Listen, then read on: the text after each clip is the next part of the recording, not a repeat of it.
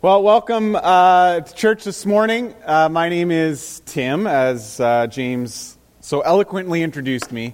Uh, we are, if you're joining us for the first time, we are in the middle of a uh, four week series called Finding Jesus. Uh, and what we're doing in this series is we're talking about the how we know what we know, you know. we're talking about how we get to the destination of truth. Not the actual truths that we believe, but how we get there, the journey to get there. Or, put it another way, the proofs of why we believe what we believe. Or how we can have faith in what, that what, sorry, how we can have faith in what we believe. And uh, so the first week we looked at, uh, not going to be a big surprise, we looked at the Bible. And uh, we said that uh, the Bible is not the central cog in the Christianity wheel. In fact, the Bible is actually a conduit to the center of our Christian faith, faith which is Jesus, right? And the Bible actually should decentralize itself and lead us to Jesus. And then last week we looked at tradition and we said tradition is the witness of proven experience. And uh, so we said that tradition is not about the rituals, it's about the beliefs that are held and understood and passed on from generation to generation. And uh, so this week is the third week, and we are looking at our third proof, and it is experience. And uh, you, maybe you just picked up on the fact that I said last week tradition was the witness of proven experience. And now this week I'm saying its experience is another proof. You're saying, well, aren't they kind of the same thing?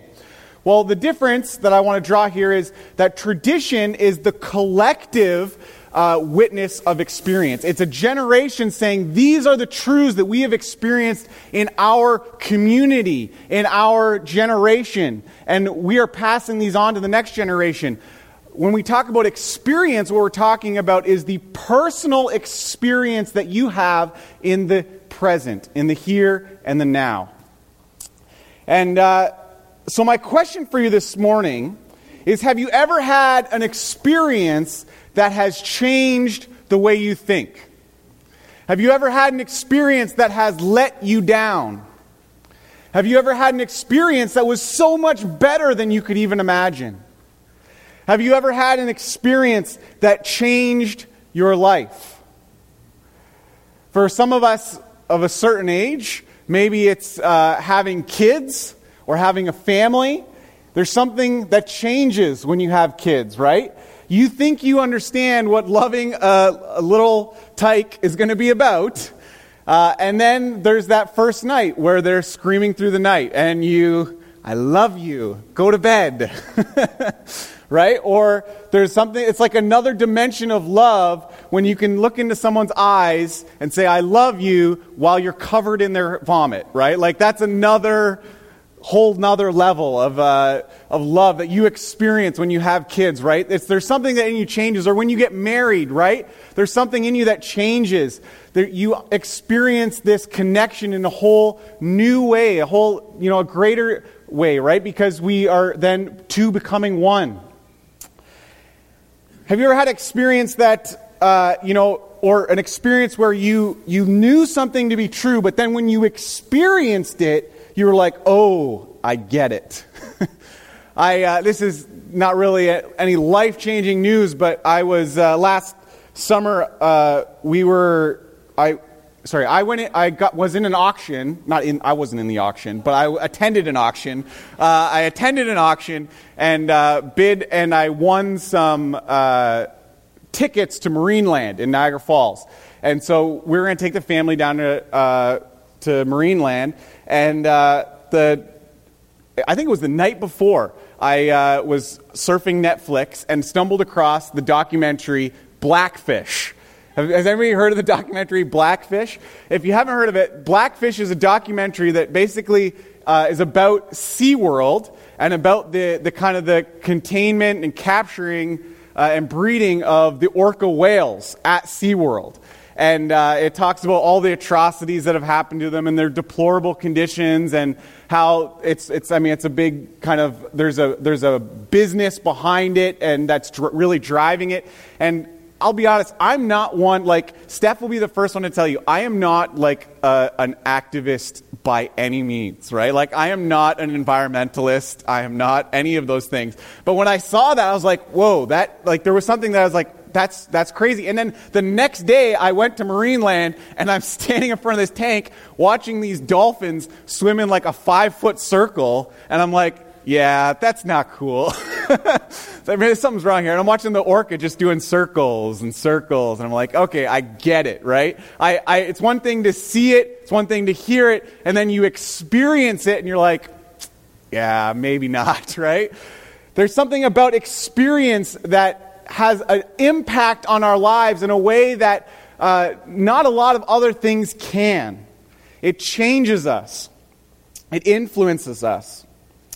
See, experience is a funny thing. It has the ability to both amaze us and disappoint us. It has the ability to solidify our beliefs or to change our beliefs. It has the ability to confront and confirm. Last week I uh, mentioned that the formation of our denomination is, uh, was through Mennonites that had an experience with the Methodist movement. And it radically changed them, so much so that they couldn't stay in their former Mennonite communities and they had to form new Mennonite communities, and they took that great title, really original, New Mennonites, and that's what they were called. But uh, they, they, that experience that they had was part of the Great Awakening. And the Great Awakening was a revival that was going on in North America. And it wasn't just through the Methodists, but the Methodists were a large part of that, of, a large part of the spread and organization of the, uh, the Great Awakening. And uh, the experience, uh, there's a guy named Eby and Brenneman from our area. I think that's cool because I live on Brenneman Drive. You probably don't care. But uh, they went to, to Port Elgin. They were from this area, Kitchener Waterloo, and they went to Port Elgin and they experienced the Holy Spirit in such a way that it dramatically changed them, such a way that they couldn't continue on in the way that they had been living. In fact, this idea of encounter and experience is actually rooted in the formation of Methodism because that's actually the story of John Wesley. If you guys know who John Wesley, he's the founder of, uh, of Methodism. He was actually an Anglican priest in England. And he came over to uh, America and he was on a missionary journey and he uh, was going around and, and preaching and, and, spreading and he was burnt out. He, got, he was burnt out, he was spent. He traveled back to England uh, and there he encountered a community of people called the Moravians. And I know I'm already, stay with me, Brandon. I know I'm putting you to sleep already, those of you who aren't interested in the history, but for me, it's fun. So, uh, he encountered a people called the Moravians. And the Moravians had this expression of life inside them that he found so contagious. And it actually, that experience with the Moravians changed him. And he came to understand that it was the Holy Spirit. In fact, he writes in his journal, in the evening, I went very unwillingly. I hope that doesn't you know, characterize your coming to church this morning very unwillingly. But in the evening, I went very unwillingly to a society in Aldersgate Street where one was reading Luther's preface to the Epistle to the Romans. About a quarter before nine, while he was describing the change which God works in the heart through faith in Christ, Christ alone for salvation. And an assurance was given me that he had taken away my sins, even mine, and saved me from the law of sin and death. The passage Wesley is referring to is from Romans 8, and it says, His Spirit, God's Spirit, the Holy Spirit, speaks and confirms in my spirit that I am a child of God. It imprints upon us in such a way that it drastically changes us. It gives us an assurance of faith that goes far beyond a measure of uh, good ideas and good truths to have about Christianity. It's an experience that transforms us. the Holy Spirit became so real to him that in that experience, it dramatically changed not only his life, but his ministry. He traveled back from England back to America, and in America, he traveled on horseback from town to town and preached outdoors. By all accounts, he was not the best speaker of the time, but the ministry of the Holy Spirit that accompanied him and his ministry radically changed lives. And it became known, he became a part of the Holy Spirit's movement, a revival that was going on, which is called the Great Awakening. And his legacy lay, uh, continues on because the movement of the Methodists have continued to affect people and affect whole churches and whole church groups. Out of the movement of the Great Awakening came the Methodist Church, obviously by Wesley, but also came the Missionary Alliance Church, the Church of the Nazarene, the Church of God. Pentecostalism came out of the Great Awakening, and the good old EMCC, right? We all have that same roots in the movement and experience of the Holy Spirit. And so today, we have this kind of wrestling going on in our culture around experience. I'm not sure if you know it, but there is a kind of a divide, and it's some sociologi- sociolog- yep. Some uh, sociologists uh, say it's typically around generational lines, but that's not always the case. It's not a hard and fast. But for most of us, you, may ident- you will identify with one of probably two statements. And that statements are either the experience I have is my truth, or you have to prove it to know it. And those are typically the two camps. One represents, the, this one over here, the prove it to know it, represents kind of what they have termed the modern era, right? The scientific era, the rational era, where we have to prove it to know it. It's about the scientific method. Have any of you been in a science class lately? Maybe. Yeah? If you've been in a science class lately, what's the first thing you have to do? You have to form a hypothesis, right, which is my educated guess, and then I have to prove it. I have to either prove it true or prove it false, but I have to prove it. And it's only as good as the results that I can actually execute in the lab. I mean, that's high school science. I know that there's some, you know, there's some nuance, right, Wayne? But uh, that's high school science, right? You got to prove it. That's the idea.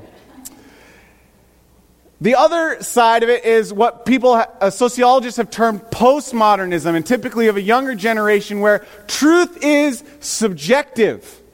Your truth may not be the same as my truth, because what's true for you may not be true for me. And we can hold two different truths at the same time.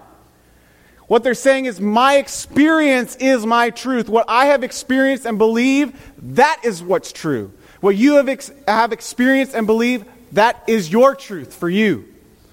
And the problem is that both of these are ditches on the road. What we want to say is it's not about proving truth, it's not about subjective truth, but what it is about is that subjective experience proves truth. Subjective experience makes truth real. It gives us an assurance unlike anything else we encounter. And it shouldn't surprise you that this idea of truth is uh, a pretty age old question. And it kind of comes to fruition in our culture when we say, What's the goal? In fact, maybe you've heard this phrase the ends justify the means. It doesn't matter how we get the results, the issue is the results. It doesn't matter what you believe. Sorry, it doesn't matter how you get to believing. It doesn't matter how you were trained or what techniques you use. What matters is the answer on the test. What matters is the truth I hold in my heart, in my mind, wherever we want to phrase it. What matters is the doctrine. What matters is the belief. And if we could just teach people the truths, then they would know the truths. But the problem is that we are ignoring the means. We're ignoring how we get there. And in fact, I think this is an age old problem that even the earliest people of God, the Israelites, dealt with. And so I'm going to ask you if you want to turn to Exodus 33. I'm hoping that it shouldn't be a surprise for you that even in the formation in Exodus, the formation of God's people, that God's people were wrestling with what is the goal of being a people of God. Shouldn't hopefully be a surprise to you that the Bible has something to say about what is the goal. And so in Exodus 33, just to set up the passage, Exodus 33 is, I think, a, a, bit of an overlooked passage. It's snuggled right in between two very well known passages.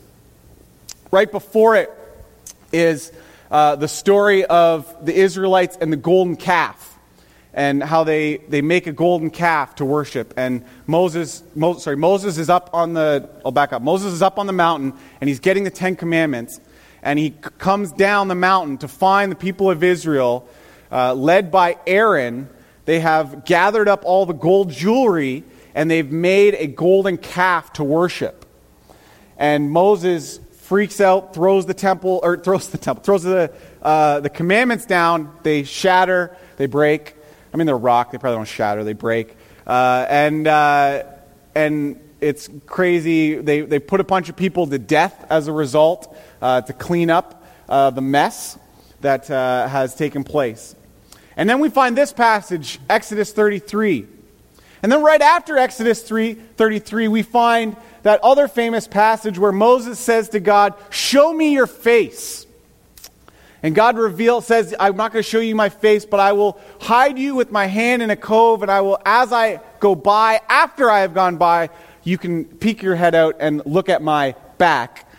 All obviously personifications of who God is. But look at my back, and Moses does that and comes down from the mountain then, and his face, the encounter with God is, has so radically changed him. His face is actually glowing so much that he has to put a veil over it because the people of Israel are afraid of him.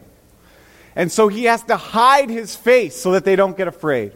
Snuggled right in the middle of these two encounters, these two stories, is this passage that I think has a lot to say to us today as we talk about experience. As we talk about an encounter with the Holy Spirit that radically changes us. And this passage is, again, we're coming off the end of Exodus 33. And they've, or 32, sorry, and they've made this golden calf, and, and the Lord is upset with them. And the Lord said to Moses, Get going, you and the people you brought up from the land of Egypt. Go up to the land I swore to give to Abraham, Isaac, and Jacob. I told them I will give this land to your descendants. And I will send an angel before you to drive out the Canaanites, Amorites, Hittites, Perizzites, Hivites, Jebusites, whatever rights you want to put in there. Go up to this land that flows with milk and honey, but I will not travel among you, for you are a stubborn and rebellious people. If I did, I would surely destroy you along the way. It's a really uplifting passage, isn't it? But I think it has something in it that we need to see and we need to hear. And the first thing that we need to understand is that there's some grammatical shifts going on here that actually speak to a greater issue. It says, Get going, you and the people, and I will send an angel before you. Why is this so radical? The people. Because not that long ago, God spoke to Moses and said, I will bring your people out of Israel. I will lead them out of bondage. And what did he say? I am the Lord. I will free you from the oppression and will rescue you from slavery in Egypt. I will redeem you with a powerful arm and great acts of judgment. And here it is I will claim you as my own people, and I will be your God. I will claim you as my own people.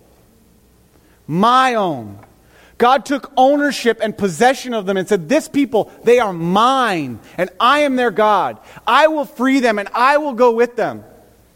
And then, after an encounter with, uh, at uh, the Mount of Sinai with the golden calf, he's no longer referring to them as my people.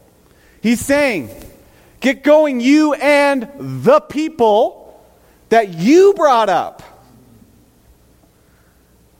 He's saying it's not my people anymore. They're your people. And he said, no longer, he says earlier, I will go you, with you. It will be my works. And then later on in verse 2, he's saying, and I will send an angel to drive out. God's saying, no longer am I going to go with you because you are no longer my people. I'm not going to go with you. I will send an angel to fulfill the promise that I have made. I've made a covenant with you.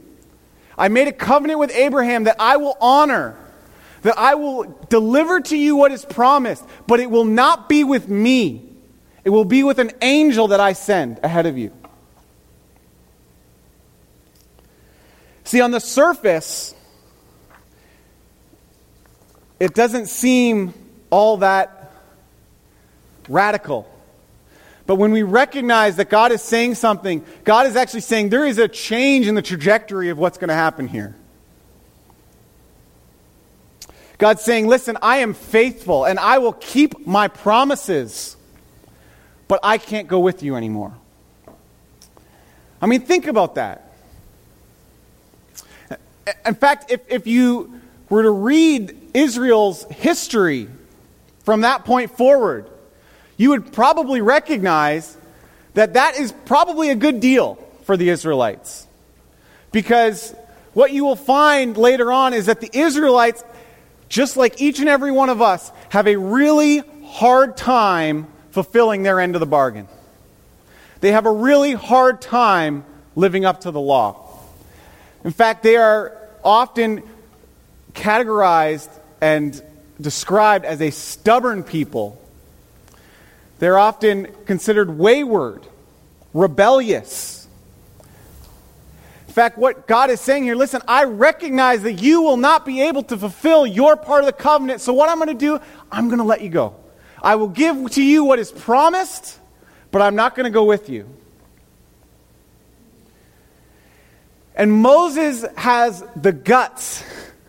I don't know about you, Sometimes, when I read Moses, my prayer life doesn't look like Moses' prayer life.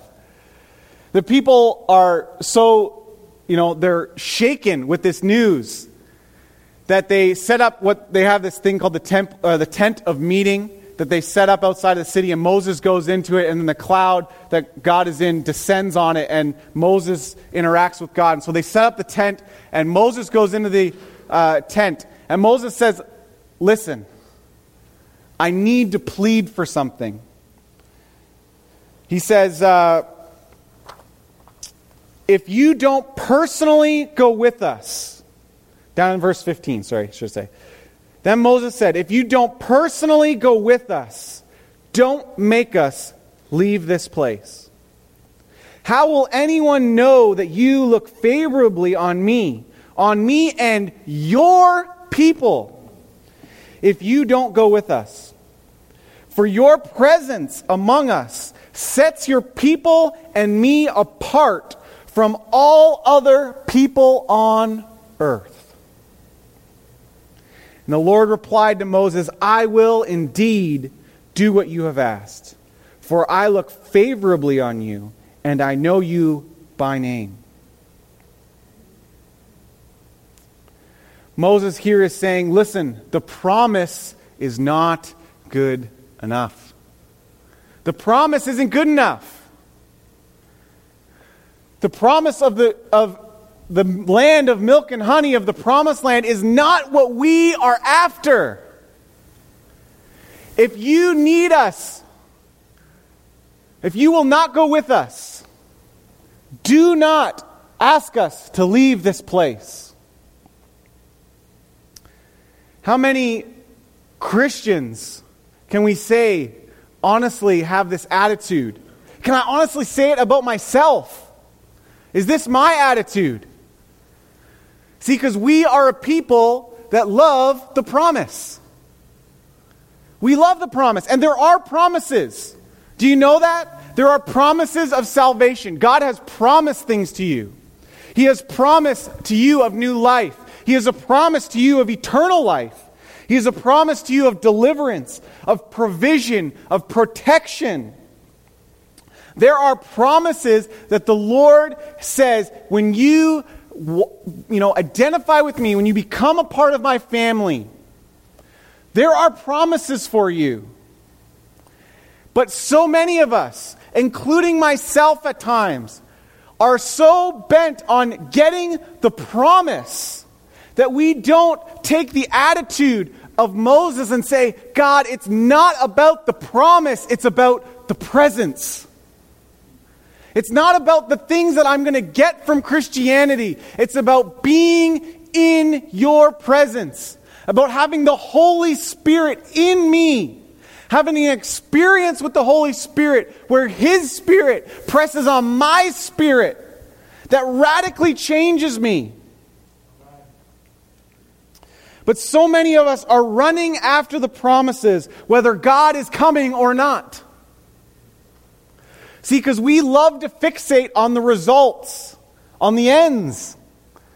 And if we fixate on the results, then when good things happen, we assume then that God is in them. But that's not necessarily the case. I mean, think of, uh, like, look at ourselves. I, when I look at myself, at my own prayer life, you know, do my prayer requests come out of a heart of God's you know, his passion for the world? Or am I just rattling off my laundry list of things that I'm looking for? I remember Tony Campolo tells a story of his son uh, when he was younger getting ready for bed. And uh, he, after he had his pajamas on and brushed his teeth and was all ready, he would walk down the stairs every night and stand on the bottom step and yell out to the rest of the family, I'm going to bed now. Is there anything you would like from God? We treat prayer like that sometimes. We treat God like that sometimes. I'm looking for the promises, but not the presence. I want what you have for me, but I don't really care about listening and hearing from you. Moses said, If you don't personally go with us, please don't make us leave this place. See, Moses recognized that Israel's only hope was if God went with them. There was no point of being the nation of Israel without the presence of God amongst them, working in them. And so we have to ask ourselves this morning do we want the promises or the, pre- or the presence? Put another way, do we want the presence or the person? Every Christmas, right, you get to go to hopefully you get to go to some extended family. Maybe you get some presents while you're there, get some cool stuff. We would all think it would be odd if we walked into our extended family, walked in uh, and just grabbed all the presents under the tree. Okay, this one's for me, and this one's for me, and this one's for me. All right, see you guys later. Thanks. And just walked away. We would all think that was weird, right? the idea is we got to spend some time with them. We want to know who they are. The presents are great, but it's about the presence. We got to know who God is. We got to spend time and hear from Him. As I mentioned, we are caught between two ditches. That either the experience is truth or it is not truth unless I experience it. for those in the experiences truth camp, the problem is, is we live in a fallen world. And not everything we experience is as it should be. And the things that we experience, if we allow them to form our truths on their own, we will come away with a fallen world set of truths. Because the experience we have is fallen. If you're on the other side and you're saying, it's not truth unless you experience it, well, the problem is, is that we cannot create theology based on a lack of experience. We cannot create truths on a lack of experience. Just because I have not experienced it for myself does not mean it isn't true. When I read the Bible and I see the things that it talks about, and I say, well, I haven't seen those in my life. I haven't experienced that. Therefore, they must not be true. They must not be for me. They must not be at this time. We can't form truths based on a lack of experience.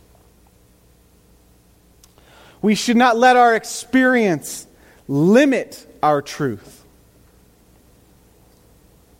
See, our claims as Christianity is unique in some ways. Unique in a lot of ways. But in particular, it's unique in the fact that we claim an experiential faith. The faith we have is not just a set of doctrines. And I understand the concept of having the five spiritual laws and working through that stuff. But the reality is, is that it has to penetrate us further than that because it's His Spirit on my spirit. I don't think Paul could have written a more personal, relationship oriented terminology. It's His Spirit, it's a person, His Spirit on my spirit. It's a connection, a relational experience.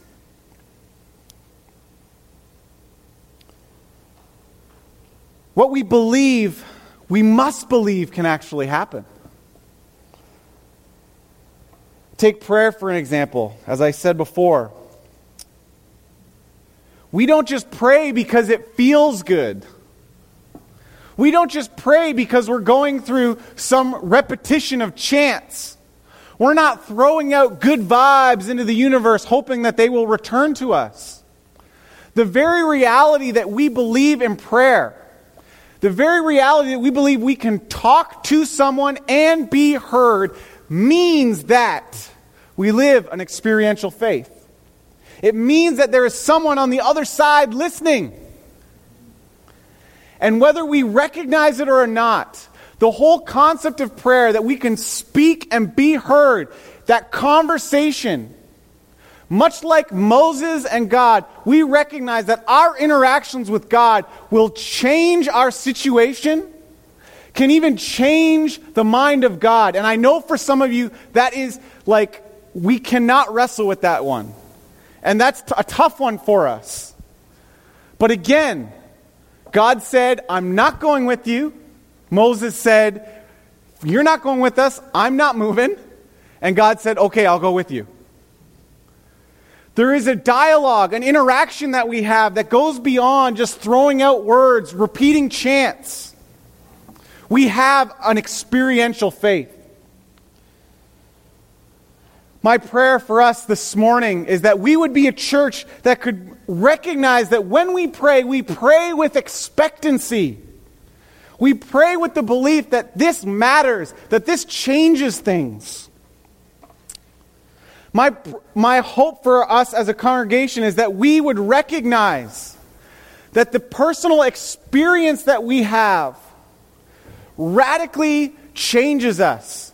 And that when we attempt to pass on to the next generation, to my kids, these truths. We are not passing on rote knowledge. We are passing on an experience of a relationship with the Holy Spirit and Jesus Christ and the Father. That we would read our Bibles and recognize the things in there it says, I too can experience it. John Wesley wrote in his Works of John Wesley, Volume 10, says, What Scripture promises, I enjoy. What Scripture promises, I enjoy. I don't want you to get the wrong idea. There are promises of Scripture, but they are brought to us through the presence. When we experience the presence and the encounter of the Holy Spirit, we will experience the promise of Scripture. What Scripture promises, I enjoy. My prayer for us this morning is my prayer for myself this morning, and I hope that you will partner with me in praying this. My prayer this morning is that, Father, I know what the Bible says. I know what Scripture says. I have read it and I believe that it is true. Now, Father, help me to experience. Help me to live it. Help me to know it by experience.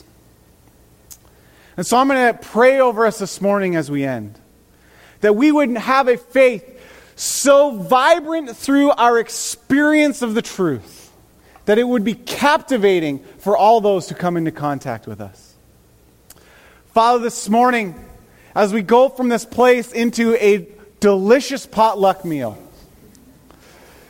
first of all, bless the food, bless those who have made it for us. And Father, this morning as we walk away from this sermon, Father, may we recognize that your scripture contains more than just promises for us. Your scripture provides a conduit, a channel towards meeting you personally.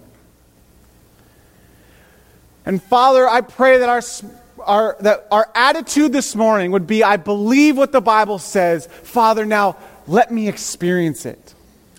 I don't think it was a accident that Jesus said, "It's better for me to leave you because the counselor, the Holy Spirit is coming. Greater things you will do." Think about that.